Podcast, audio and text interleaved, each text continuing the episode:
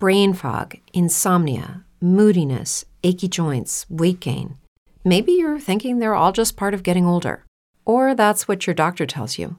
But MIDI Health understands that for women over 40, they can all be connected.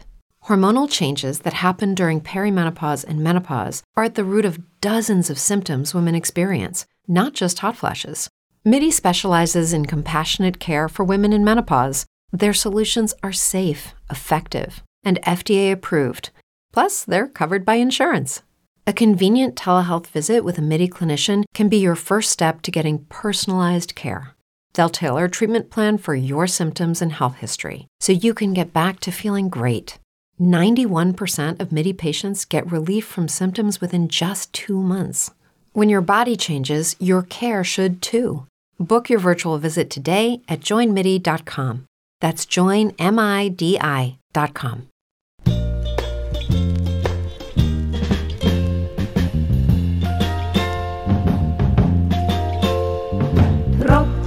Droppens van regen op mijn kop. Ik via dekker moest die kleine paarden top. Geeft mir geen zacht lid, die droppens van regen op Hey everyone, welcome to Kill Me Now with Judy Gold. I am your host, Judy Gold. This week, we do have an interview with Jai Rodriguez from uh, part one of my interview with Jai Rodriguez from For the Straight Guy. What a great interview. What a great guy. Uh, I'm now going to clear my throat because there's something stuck in there and it's annoying me. Ready? okay, that wasn't that bad. So, yeah, so it was, we had so much fun. I really love talking to him. So, we have that today. I want you to know I am doing a tour uh, for Israel to, I mean, I, I, don't, I don't even, I mean, we could talk about it, but, you know, I know you're sick of hearing about it, but uh, I'm going to be in Boca, Boca on Thursday night at the Boca Black Box with my friends Rich Voss, Aaron Berg, Olga Namer.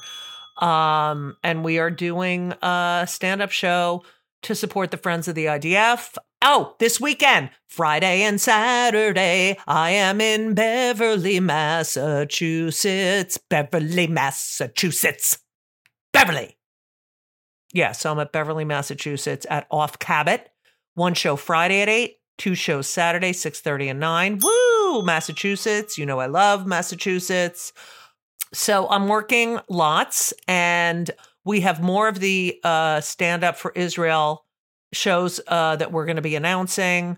And I just want you to know that yesterday, or no, well, yesterday, I'm I'm I'm uh, recording this on Monday, uh, Martin Luther King's birthday, and Martin Luther King, civil rights activist, friend of the Jews, friend of the Jews, and um, Jews, friend of Martin Luther King Jr. So hopefully someone somewhere will do a little dive today and say, wow, Martin Luther King Jr. was against anti Semitism and was supported by so many Jewish people. Um, maybe I'll rethink my hatred of Jews. Uh, Could that happen? Judy, what are you talking about? No.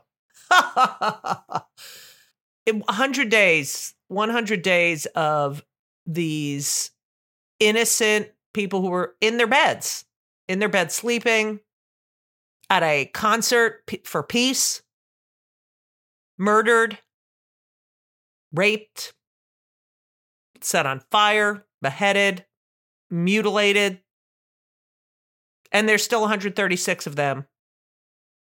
And, you know, Oh, I just wanted to say one thing. Fuck you, Susan Sarandon. Okay, I can't. I really can't. I cannot stand her. I cannot. Like, I can't even look at her with her little smug look. Like, "Ugh, what a fucking idiot.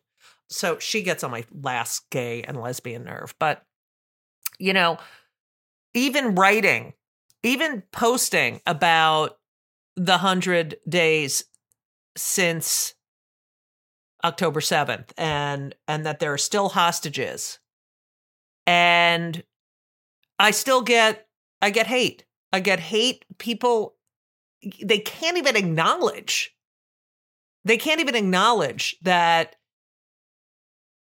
Israel has a right to defend itself and that these hostages are innocent people. You know, they were all, I mean, I'm pre- preaching to the choir here. They were all peaceniks. They were all, you know, a lot of them, a lot, some, some of these, um, uh kibbutzes had Palestinian workers on them. Like I, I just don't the, the fact that these you know, and, and the and the term pro-Palestinian just drives me up a fucking wall. It's not like we're against Palestinians. We're against Hamas. We're against Hamas. We want to free the Palestinians from Hamas. Hamas is a terrorist organization. Like it's it, it stop saying the Israel Gaza war or the Israeli Palestinian war. It's the Israel and Hamas war. Okay? That's what it is you speak, you hear any IDF person, they want to free the Palestinians from Hamas. And let me tell you something you want a fucking ceasefire? Release the hostages and stop saying that your only goal on earth is to eradicate the Jews and get rid of the state of Israel. Okay? Those things, and you're done. And then there's a ceasefire. Ugh. It's just so fucking annoying. I can't take it's like really annoying. But I had great shows this weekend. Um, City Winery in New York, packed to the gills. Great crowd, great crowd at uh, City Winery Philly, almost sold out, but what a great crowd and and a lot of Jews who want to laugh and want to talk about this stuff and want to be in a room where we can use humor as a coping mechanism since we've used it as a coping mechanism for our entire uh, existence pretty much. So, yeah. New York Times really getting on my nerves. A lot of opinions that are are just ridiculous. Um although I read it. I read the other side. I do read the other side because I want to know what they're saying. Also, the Iowa caucuses, which are tonight, because uh, this is Monday that I'm recording this. So we'll know the results by the time you hear this. And it just fucking causes me stress. Like Iowa caucus, New Hampshire, like the fact that that fucking piece of shit is gets one vote, that he gets one vote. It just drives me up a fucking wall. So, you know, I'm stressed out. I, I don't know if you guys are. Um, I've been meditating. I have been working out. My knee's doing very well, as the people who came to my show can. I was standing, I was walking around. It still hurts. It hurts. It clicks. It's tight. It's, you know, I can't do everything, but definitely it's fun to be able to stand up straight because I couldn't bend that leg for so many years. But so, yeah, my shows have been great, great audiences. Um, I just want to give a shout out uh, in Philly. I met a guy named Sam who told me he listens to the end every time. He's a huge fan. Sam, I loved meeting you. And thank you, thank you, thank you. Um, he also told me not to change the name of Kill Me Now, even though I really want to rebrand because I feel like Kill Me Now, like it's, I know it's how I, my attitude, but I do talk about other things. So please write to me or DM me or whatever and let me know what you think and if you have any great names um, that you can think of. Like, you know, it's Judy's podcast or something like that. I don't know.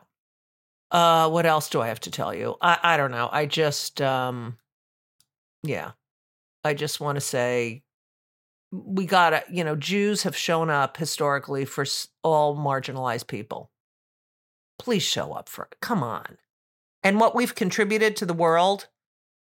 Oh, it's just so fucking annoying. It's just it's mind-boggling the anti-Semitism. Anyway, but we're not gonna we're not gonna be negative, are we? Yes, I am. So, um, I just you know I want you to forget about everything for the next 40 minutes or what I don't know how long this the part one interview is, but it's probably about that because Jai Rodriguez is awesome and we had a great, great conversation, and you're going to love it. So sit back, relax, and enjoy part one of my interview with Jai Rodriguez. That's That's me, and I'm really hoping she does not. Oh, I love her.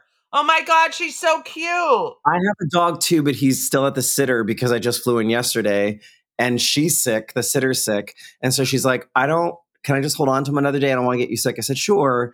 And somehow when my dog's not around, my cat's like extra vocal. So I don't know. Wait, do I'm this is a question uh that I've never asked anyone, but can oh my god, can a dog a pet carry uh a cold and make you sick? I don't know if there's transference, but I think there was a short window of time where we thought COVID was like dogs were getting, but dogs are getting you know, like their own version of some kind of respiratory thing. But I think she's just uh, she's just yeah annoyed that I wasn't here for a week, and she's Siamese. She's long hair Siamese, so apparently they're very vocal, which I'm Yeah. used to. Just not usually the dog plays kind of like defense, like he he basically wrangles her if she's being too noisy, so I don't have to worry about it. It's very bizarre. You know, if people, ladies, gentlemen, they, thems, if you don't recognize that voice, then you've been living in a cave, especially if you're one of my fans and you're a gay.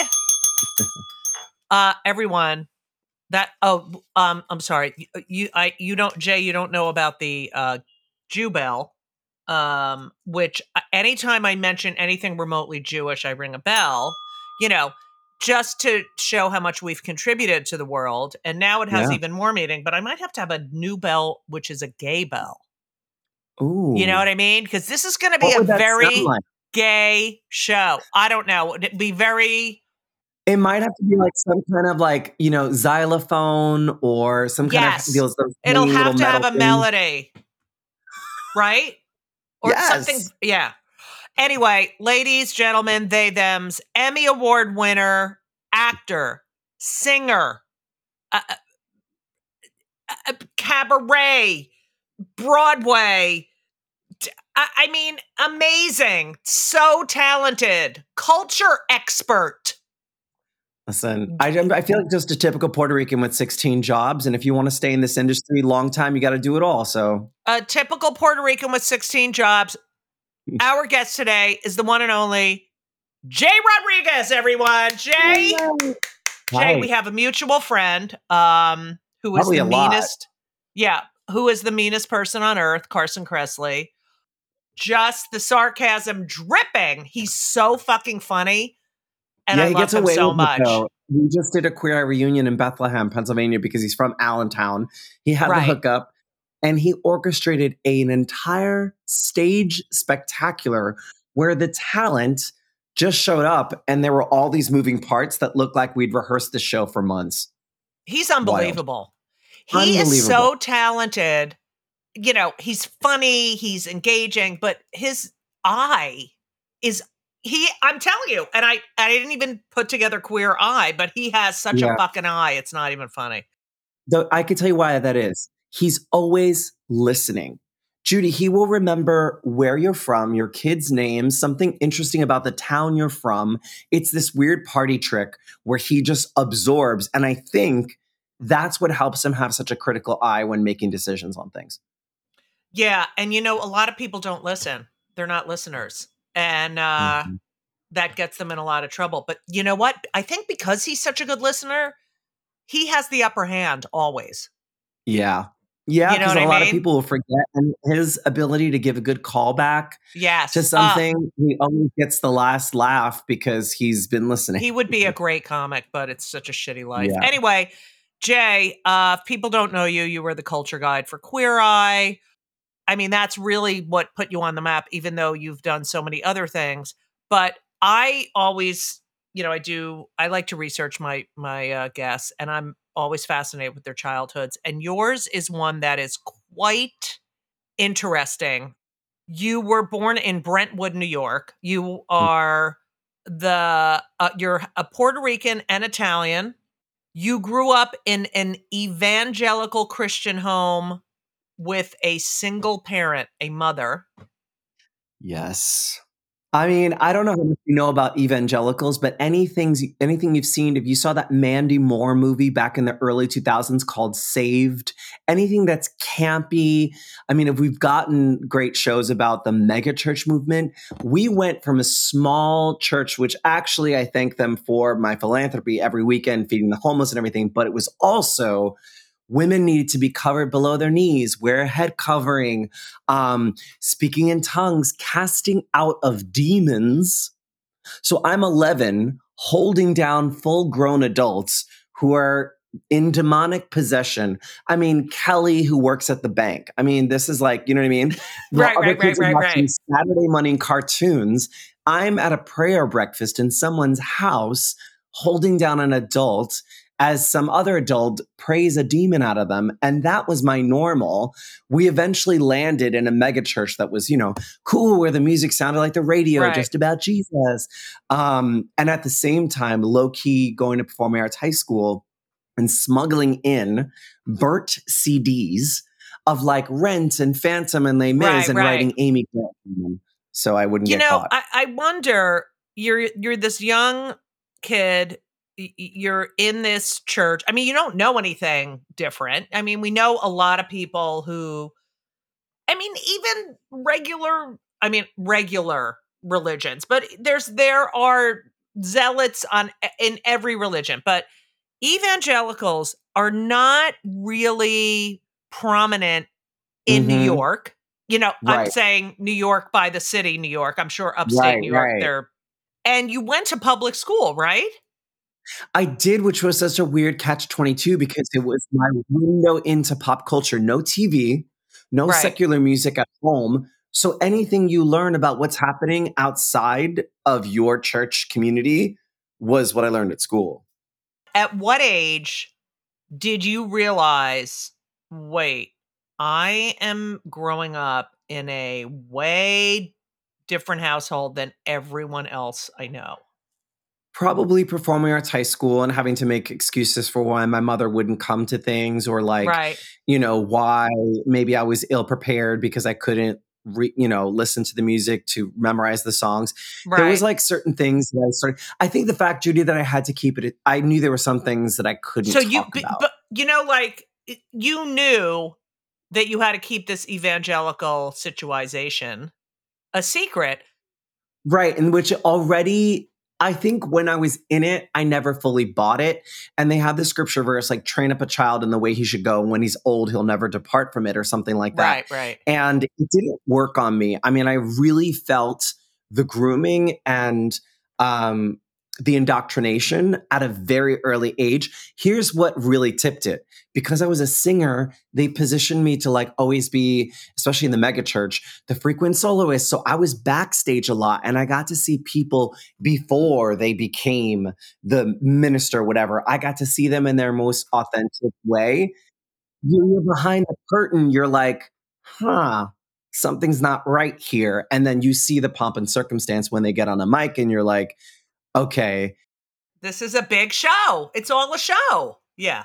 Yeah, there was this. There was this. I was dating this girl because you know when you're gay, and by the way, did not even know what that was, but I knew I didn't like her the way. But you know, Christians got to save yourself to marriage. So I dated a former slut this way, people thought maybe something was happening. Right. And this new kid came into youth group and he was cool. He had a truck and he, you know, he always wanted to hang out with me and her. One day we drop her off home and he like starts hitting on me. And we are in my like parking, uh, like space at, at my, at my house. And I, and I, he literally basically tried like grabbing me or fondling me, whatever. And I got so anxious and nervous when I went inside. My mom was watching. my mom was watching. So she knew something happened. She kept it, talked to me the next day, and I told her exactly what happened. We go to the church. At this point, the straight guy went around telling a my girlfriend that I'd come on to him. My mom saw the whole thing, so she knew. Right. So right. we went. So I got called into. This is a 2,500 person per service megachurch. I got called in for the six pastors, and they were like, you know, we heard you're trying to turn people that way, blah blah blah. And mind you, that's the closest thing I'd ever come to even doing anything with a boy. Right, I'm right. 16, 17. And they said, We prayed on this and we think you're lying and we've spoken to God. And when they said that, I was like, you're full of shit. It was the first time my mom and I were on the same page. The fact that we knew something was happening and these men were confidently telling us, you're a liar. And God said you're a liar. And we were Right. like, wow.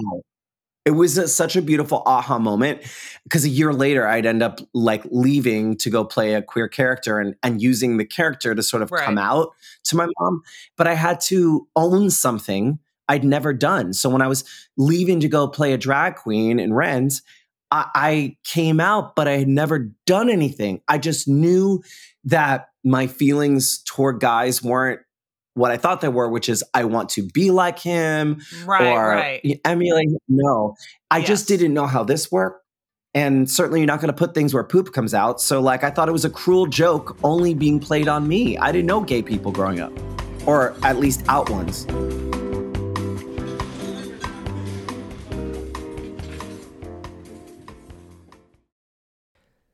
Hey everyone, you know, one of my favorite things in life, if not my most favorite thing in life, which yeah, it's arguably my most favorite thing in life besides my kids and is food and eating. Eating is my favorite activity. And eating is better and easier with Factor. Factor, I'm telling you, I tried their stuff. It is delicious. It is great. It is high quality. And they are, when I say ready to eat meals, they're ready to eat in two minutes. They're not frozen. They're never frozen. They're chef crafted, dietitian approved, and literally you heat them for two minutes. Every week you have over 35 options to choose from. They have Calorie Smart, Protein Plus, Keto. I just did Chef's Choice. 60 or more add ons that you can stay fueled up. They had these juice shots that were incredible. These are restaurant quality meals that are ready to heat and eat when you are ready to eat.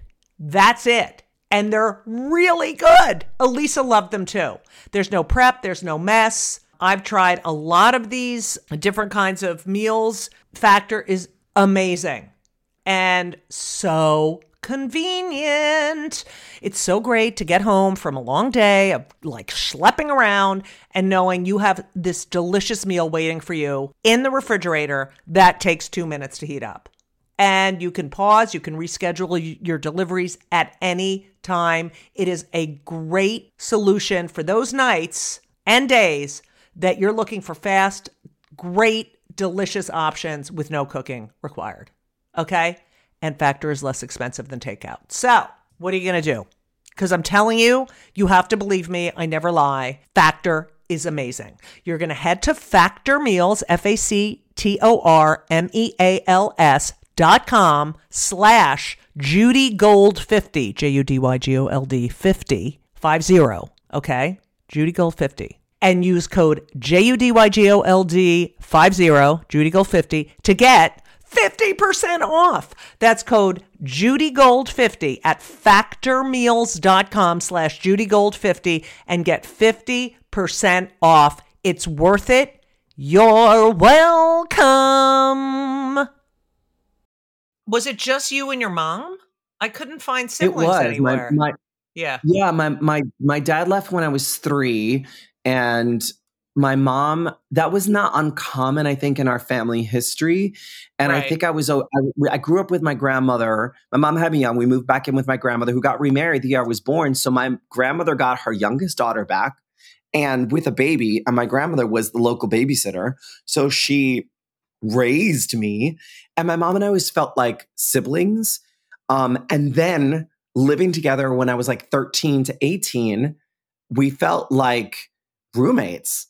So we never really had that. Like, my, there was a moment where we weren't getting along, we went to therapy, and the therapist said, Janet, he is your son. He's not your partner. He's not your equal. Like, so, so she didn't really know how to function with me. I didn't know how to function with her. But the, the, what came from that was we did not develop a healthy mother son relationship, which really made leaving and going to like figure out who I was a lot easier. She then remarried the family friend the year I was born, and a baby comes in two years later when I'm 20, but she's married someone more evangelical than me, or, Oh, or, or we were. Yeah. And so then there was a lot of talk of, I don't want him around our son. He's going to make him that way. fucking I want to fucking punch his face in. Go ahead. So you're gonna die, but like, you know, so we had I moved to LA maybe 2006. He has to be at this point, you know, I don't know, he's probably eh, a kid, six, seven years old. And I have maybe met him twice. And then I think I flew them out because you try to buy your, your family's love Oh to yeah. like a sitcom. Because, you know, Lily Tomlin was in it and Reba, and I got them all things. I flew them out and did all the things. And I got to hang out with him then, but I was a stranger to him. So even though he was 12 or whatever he was, he didn't know me, you know? And Judy, he bought a ticket and came to my cabaret show no way. like last month. I met him as a 25, 24 year old grown ass man with a girlfriend. It was the most bizarre. And my show talks a little bit about my upbringing. And I was like, how much do I need to dance around my relationship with my mother? I don't want to ruin his. But I realize he's a grown ass man at this point. And I think I never drag people for the sake of it. I just tell my truth and and try not to like scorch the earth in the process. And what was beautiful from it was because I do talk about the family dynamic a little bit.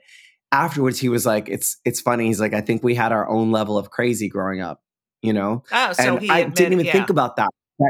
That, he didn't have just because he had two parents, and they, you know, I thought he had a different experience than me. But people are who they are, and I'm sure my mother parented similarly, um, even though we were different and they had different dynamics. But to meet him as a grown person, because Judy, I didn't want to like reach out. Once he had social media, he followed me, and I was like, I don't know how to like say, I'm sorry I wasn't around for you. Not my choice though. It wasn't your choice. I wanted to explain I never wanted to disparage your parents. I never wanted to do any of these things, but I also didn't Right. know what they told you about me. And I was like, I don't. So it's nice now to be able to form a relationship with him. Um, and you know separate- what? I know, I know because I'm a mom and a divorced one that kids figure it out. They, you know, you you don't have to tell them anything; they figure out the truth. So Yeah. here you are, this little boy. Um, you're in New York. You have this crazy sort of relationship with your mother and a crazy church, and it's just you know you're your knowing and like intrinsically knowing uh, I can't talk about this just reminds me. I mean, I knew I was gay when I was like three, but I knew, I knew you cannot talk about like no one tells you, just there's no representation anywhere. And hmm. if there is on the on the very unlikely chance there is, it's not a positive one. And so that which also makes me think how weird it is that there are still kids who take time to come out when we do have representation. I mean, it's still you said crazy, and I want to I, want to tell you, but you were accurate because when I joke, I'm trying to re- still in the process of repairing some kind of normal relationship that I can have with my mother, and um, I referenced something comedically about the casting out of demons, whatever, and she said, um, yeah, that was early on in my relationship with God where I was, you know, making mistakes. And so there was this interesting acknowledgement of, I knew that that wasn't right. And now in hindsight, I know that that's not where my belief system lies with all the Right. practices that were very bizarre. And uh, it was actually nice because I was holding on to God for her changed what, what she told me he was changed from casual Catholicism to super evangelical to easygoing everyday Christian and all these things that were in between. And that my takeaway was she believes in all those things to this day. And so it was really Right. interesting because I think there's a level of crazy of what we experienced together that uh, could comedically bond us. And I'm glad we can kind of lightly joke about it now. do, what was it like just for someone who never experienced that like watching these people get the devil taken out of like what what did that entail and then when when you left and you entered the real world and went to the diner or whatever like and had to enter society like what was that like So it's two things. One, you're looking at the person and you never see them the same. again afterwards. Yeah, because you're like, were you faking it? Because I was faking. Right. Like, are you? Are we? It's a Ouija board. You're like, who's Yeah. moving it? Right. And so, like, for me, there's so many people that I remember that I they'll follow me on Facebook or something, and I'm like, ooh. And then, like, and then I'm thinking, what's going through their mind when Right. people are holding them? They've now they're slain in the spirit, so they faint. Now they're on the floor, and people are like holding them down, and then they're getting aggressive verbally and like grunting and making. Are you cosplaying the devil? Like, is, like I'm just curious, like what and how do you know when it's over? Like, do Right. you just have your funsies and then you're like, it's been 10. I feel like we're good. Like the demon of jealousy. I mean, I don't know how it works. And I and I and I during I remember thinking, like, how long are we doing this? right. Um, but but the also the idea that um, there was also where it wasn't self-identified demonism, meaning like it wasn't someone doing something and like, oh, there's a demon, let's go cast it out. There was also like people in positions of authority telling someone you have the you're you have the spirit of blank in you and we need to get that out of you so then there was like a set mission oh, so they already knew. They already knew who they were. Yeah, who the right devil was. so they were like what- uh, pulling yeah. out these things based on what they call a testimony a testimony is like a share in an aa or something where Right. people are you know maybe talking about uh, something that they're struggling with or whatever and they're like and thanks to god i'm really working on it or whatever. And then i think in my mind the the the ministers or whoever would seize that opportunity as a vehicle and heal them from it. But it was a creepy scary time. I mean we, we there was a lot of bizarre things. Like one of the they in this church they had a pastor and they had evangelists that were like they sat with the pastor. So it'd be like evangelist Kim, evangelist prophetess, blah, blah, blah. And even saying it out loud sounds wild, but like there was one who faked a pregnancy. No nine months. way. No way. Girl. What, did she ever get fat? She, did she get the the ba- fake baby? put in a fake baby thing. Oh and my, mom God. went to a prayer. We went to a baby shower. this is the same woman who you're gonna die. You're gonna die. This woman, her husband, she got married to a guy. He came out as gay. And then I don't know if he was religious as well. That was before I was at this church. Wait, he came out as gay before they got she, he got her pregnant. after they got married. So then they, so then we had to set up a bridal suite for their reunion. Uh huh. So we set up a bridal suite in the church, which had like a, some kind of random bedroom. That's when she decided, like nothing happened, but Right. whatever. He didn't go to our church. So then she was pregnant and alone. And so we're always helping her out. And they went to a like a prayer bunch or something. And I think the pastor who was female kind of knew and basically was like, it's time to let it go. It's time to like, and she took out the stuffing. My mom was like, I was, I was, ga- we all were like, oh, but no way. How that, long like, did she do it for? Oh, like literally till almost term. Like literally, no like way. it was, I don't know what Oh her my- plan was, but I think about. But Judy, you're 15, you're 14, whatever I was. Normal. That was like a normal it's occurrence. so- It's wild. It's, that is so beyond dot the desire com. to not be wed to someone who's a homosexual, to see that as a failure, to try to fix them, and God fixed the problem because He blessed me with a child. What is she married? She's got an immaculate conception. Like what the hell? Right. What do you think their obsession with homosexuality is? So I think it's um, a couple things. One, it's interesting to see how when I was in Rent playing a drag queen, my mother would be at church and you know people heard and they would say, "Oh, we heard about your son. We're praying for him. She pray, pray for him. He's trying to be a woman on Broadway." Okay. Then five years later, I get Queer Eye, and the mega church of cool Christians watched the show Of course. and we're like, oh my God, we saw your son on that show. And my mom was like, I know. And we love it. He's so fat. And so part of it was social fear. What will Right. they think of me? Because Right. she quickly pivoted to pray for him to, well, you know me, I'm fabulous. So, you know, it's, he gets that from me. You know that, right? I get it. He gets it from me. There was an ownership suddenly when the world was like, we love that, you know, you, that he's famous, Trump's, he's gay. Yeah, a parent's homophobia or uh, uh, not accepting, there it's always about them and how people will perceive It's them. them. It's them and them and narcissism and them.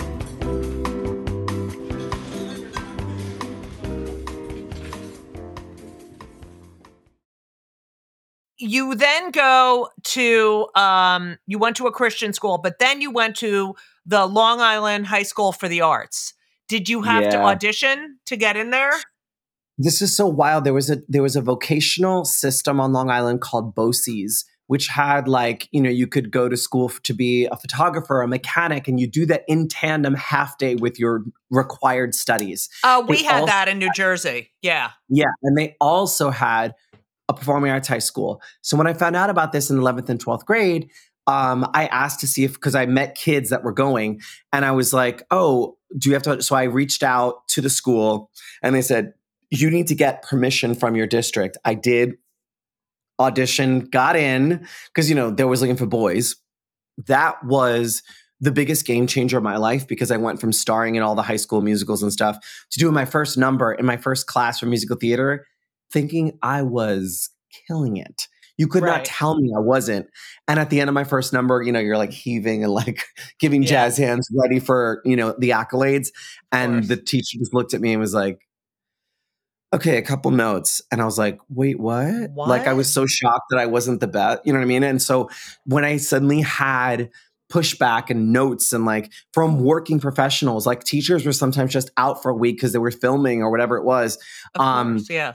You know, that was like so inspiring because the discipline and like I was not, I was never going to be good enough, you know, not, you know, but like I was never going to get the parental applause from them, which prepared me because right, I graduate in June and I get rent that October. But, but you had been you had been singing in the church, right? You were singing gospel since you were 11, right? Yeah, so you're doing 2,500 seats, so playing a theater of 1,200 on Broadway. I was like, that's all? That's it? Yeah, yeah, yeah, of course. I'm used to more, you know? yeah. So, like, that wasn't an issue. I think what was really trippy was I'd snuck out of school to see Rent like a matinee on a Wednesday with my with classmates. And that was like in maybe April to 1997 to get the show like six months later or whatever and look down at the seat that I paid $20 for in the front two rows. You're like, what is life? Like, this is so weird. Yeah. You you did your last 2 years there. You made new friends. Did you and you I did you feel quote unquote normal? I think I did because I yeah, because that was when that was when the whole threesome thing happened with me and that girl and the guy. So my senior year, I was not going to church. Um, I, the pastors literally said like, "We do not want you sitting with other. You have to sit with your mother." And I was like, "Screw that! I'm not going Fuck to church." yourself. Who the fuck? Literally. Shut the fuck up. Yeah. So so I was I was already kind of doing my own thing, but I think what I do like about um, my church upbringing was that it gave me um, my driving force is empathy as a person now, and Mhm. and and sometimes that works for me, and sometimes it doesn't. But I'm able to um, be devil's advocate before I open my mouth on things to kind of just get where someone's coming from, even if I don't agree with their position. Yep. Um, so so when I was in school and meeting people who had these dreams, first of all, Judy, I don't know you can make money.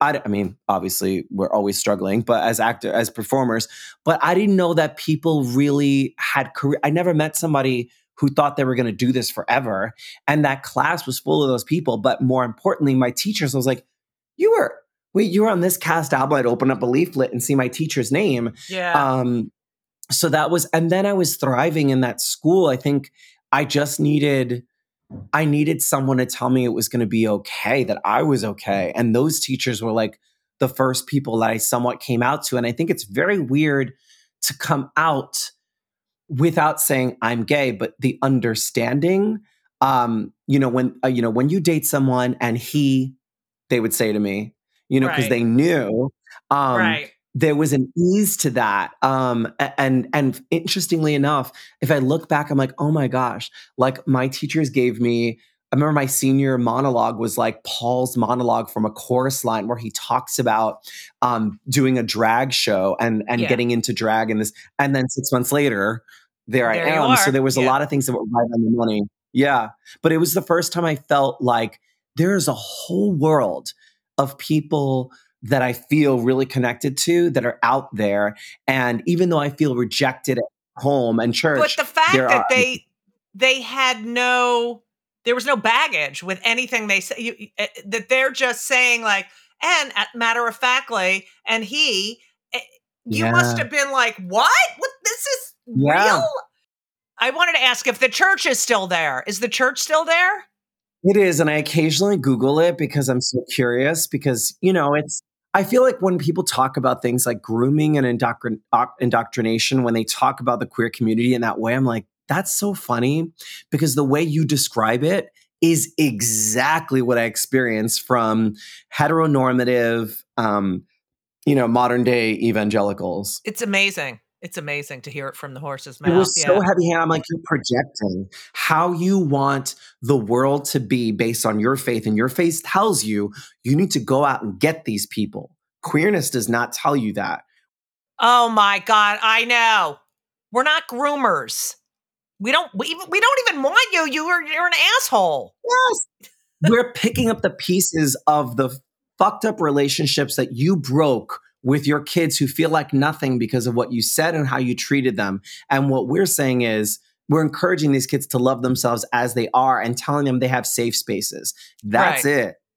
And you're per and you were born perfect. You were born perfect. Yeah. There's nothing wrong You with tell you. your kids all the time the number one thing, just be yourself. Unless it's that, then don't Yep. be yourself. so you graduate and you have uh you get cast at, in the role of Angel at 18, youngest person ever to be cast in Rent uh on Broadway and you had 9 callbacks, is that true? Girl, they really put you through it. Yeah, it was basically like casting, casting director's assistant.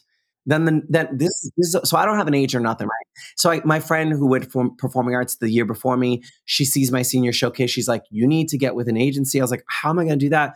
I'm going to call my agent. They don't have anybody like you. Blah blah blah. It's Abrams, so it's a bi-coastal agency. I don't know. Oh, I know Abrams. I was with them. Yeah. Yeah. So I like borrow my uncle's suit, which is Yeah. wildly ill-fitting, but I'm like, agent, gotta be fancy. So I roll in. They give me sides like audition material for like, you know, like NYPD Blue or something, playing like, you know, Latin, some kind of drug dealer kid. And then I do them and she goes, okay, it's great. Um, do you sing? And I said, sure do. And she said, closes the office door. I sing three lines from uh, One Song Glory from Rent. She picks up the phone. I'm thinking she's getting me ejected. She calls the casting director. I have a kid in here today. Can you see him now? I know you're seeing people today. They say, yes, I get an appointment that day. I took the blazer from that jacket, wrapped it around like a skirt, went to Duane Reade, got lip gloss, went No to way. the audition I got a call back on the spot. I went to a payphone to call the agency and she goes, Can you come back in? We want to sign you. Got signed, call back the next day. Then it was like director's assistant, choreographer, director, two sets of the producers and Jonathan Larson's parents, and then the producers because they first sent me. Yeah. And so it was just like a bunch, but it kept on going. At the time, everybody was auditioning that much. So people were like, oh, yeah, you, everyone goes in that much. And so when I finally got cast, um, it was a it was a big deal. But then you also have imposter syndrome because you're working with people who have like Tony nominations, and like, I've done like 15 Broadway shows. You know, you know, but there's a gift it, it, it when you're that young and you don't know. You know what I mean? You don't know, oh my God, this is I can't fuck this up. You just think you're not gonna fuck it up, but yeah, and you deserve to be there. What were what were Jonathan Larson's parents like? They were they're still very involved with anything related to the production of any show. Alan Na- Nan Larson were like the resident parents. Like they were always at the theater. They were so loving, so kind. I think you know every year on his birthday we'd have like a cake or something. It was just a couple years after he passed when I joined the company. And you know, like, do you want to say anything? They're like, they would always get misty and be like, "We wish she was here to see this," you know. And they they never got never got over his passing. It was just oh so abrupt, God. and he never got the timing was awful. Yeah, I remember that. Yeah. I remember that well. Oh God. So you said that your mother, the reason uh, you went right to New York and were auditioning, I, I read that your mother wouldn't allow you to go to college for musical theater because it might encourage this. the exact quote was, "It'll make you more that way." Mm-hmm. Yeah. So I didn't go Yeah. to, so I didn't apply. I mean, I, So you, you know, I mean, did you feel like all the kids were applying and you were like, everybody. And I was like, well, you know, I mean, it wasn't, it was very bizarre because I'd, I'd moved from Brentwood to a more affluent neighborhood closer to the church, which was predominantly white church. And, you know, I think I, again, I was really good at keeping secrets because I wasn't telling people about our past and, and what we had done at the previous churches. And, you know, there's deep shame. There was always Yeah, colorful language about where my dad was. And like, I was used to code switching and just kind of playing a role. So when it came to college, I would just dance around the issue. pun intended, dance around, get it? Pun Literally. intended. Yeah. Yeah, I think my reality was I'll just figure it out later. And I, I, I just wanted to get out. Like I just wanted to get out of the house. Out. Yeah. And you said that you loved playing Angel because it was like playing two characters because you had Angel and you had Angel the drag queen. And that that really helped with your skills. Yeah. Yeah, it was really important at the time because when I came into the show, I'd never known anything about drag queens. And so I remember the director saying, Jai, you're not a girl. You're a boy in a dress. And then he gave me a copy of To Wong Foo on VHS, which I watched. Oh wow. And then, you know, there's that part where I think it's like, uh, I can't remember, one of the, Noxzema Jackson goes up to Chi-Chi Rodriguez, played by John Leguizamo. It's like, little boy in a dress. Why are you crying, little boy in a dress? yeah. So I modeled my performance after John Leguizamo's portrayal of Chi-Chi. And I remember him saying, look, I know the instinct is you're wearing these these garments, but we don't we don't want to see a shift um, of now you're a different person. Right. It's you have to find how these people relate, even though you visually look like two different people. And the power of that was I think all of us have parts of ourselves, whether we are a business Judy or a mom Judy, there's some intersection, Oh, but we sure. definitely behave and carry ourselves differently.